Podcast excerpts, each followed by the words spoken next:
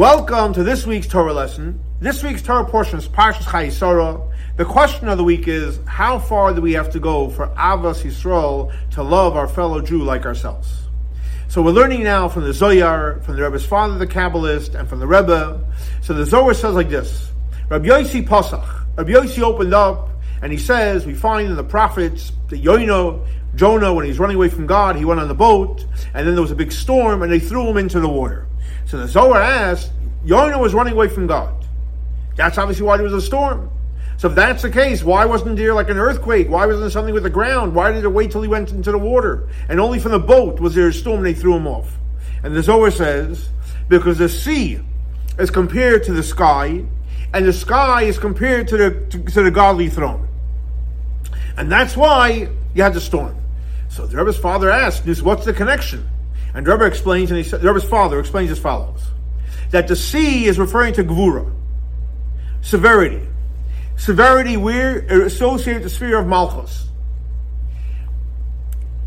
The, the sky is gvura, severity, associated with sphere, the sphere of Zoh, the six midos. And the Kisi HaKaved, godly, the godly throne, is connected to Gvura of Bina. So because you have all these levels of Gvura, that's why you had the storm on the sea, and that's why he was thrown out. What's the connection with Sarah? That's why they bring it in this parsha. Because when it says there was a big storm, what does that mean in Hebrew? Az yam. That the yam, the sea was very strong. If you take the word, the two, the two words, which are made up of four letters, ayin, zayin, yud, mem. So ayin is 70, zayin is 7, yud is 10, Mem is 40. So you have 127, which is the same 127 years of Sarah. And we know Sarah is Malchus, and also has a level of what? Severity in Malchus. That's the connection.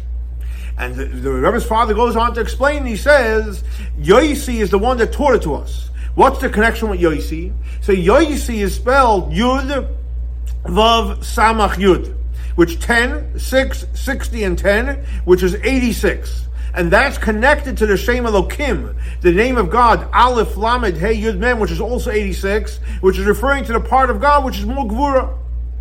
So the Rebbe asks a simple question. The fact is, What's the question? Why did the sea? What is the Zohar asking? The, father, the Rebbe's father has to explain why the sea? Why was there a storm in the sea? And why? And the Rebbe's father explains because of Gevura. Like really, you know, when you travel, it's dangerous, especially in the seas. What's the big question here? And Rebbe explains the question is like this because the Medrash says when Yoino was on the boat and it was a storm, so all the everyone started to look outside and they give a look. All the boats around were driving peacefully. Only their boat was in a storm. And that's why the question is, why was there a storm only with that boat? And versus the other ones? And the answer is because obviously, like Rebbe's father explains, because of the gevura that took place between the sea and between the, between the uh, uh, the sky and between the Kisei HaKaved, all those three three created a powerful storm. Rebbe says, one second. Okay, so how come there wasn't some kind of earthquake the, on the ground? And Rebbe explains beautifully, and he says, because what happens is, as long as somebody's in the ground, which is called Alma Galia, the revealed world, we have the power to do tshuva. So as long as there's room to do tshuva, God doesn't have to bring a big earthquake, we can do tshuva. But once you go into the sea, which is called Alma Diskasia, the concealed world, everything is peaceful, over there already is not going to be tshuva, so Hashem has to bring the storm to waken you to tshuva. And Rebbe finishes off with a powerful lesson, a beautiful lesson. And that will answer the question, how far do you have to go for Ahavas Yisrael? And Rebbe says, one second. Yoina was a prophet. He was one of the big prophets. He received uh, um, uh, Ruach HaKodesh. Um, uh, he received prophecy from Simchas Sheva. He's one of the 48 prophets. That, that their, their prophecies were written down. And he knew that you're not allowed to go ahead and not share your prophecy. How did he go not go ahead and share the prophecy that, that, the, that the city of Nineveh is going to be turned over? Why did he do that? Why did he withhold the prophecy? Because he was trying to protect the Jewish people that he loved.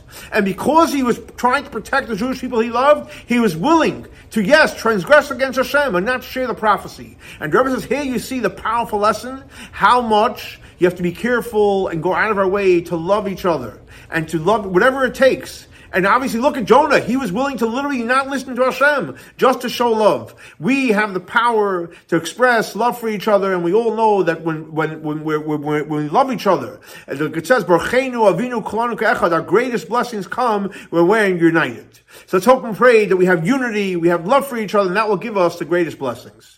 Thanks so much for joining us for our weekly Torah lesson. This week's Torah lesson is dedicated to memory of Baruch ben Leib, Shlom ben Yosef, Rachel Basara, and Tzina Batsara. May their souls be elevated by the Torah we're studying in the memory. For more information, please see our website, chabadswf.org. Have a great and blessed week. Shavua Tov.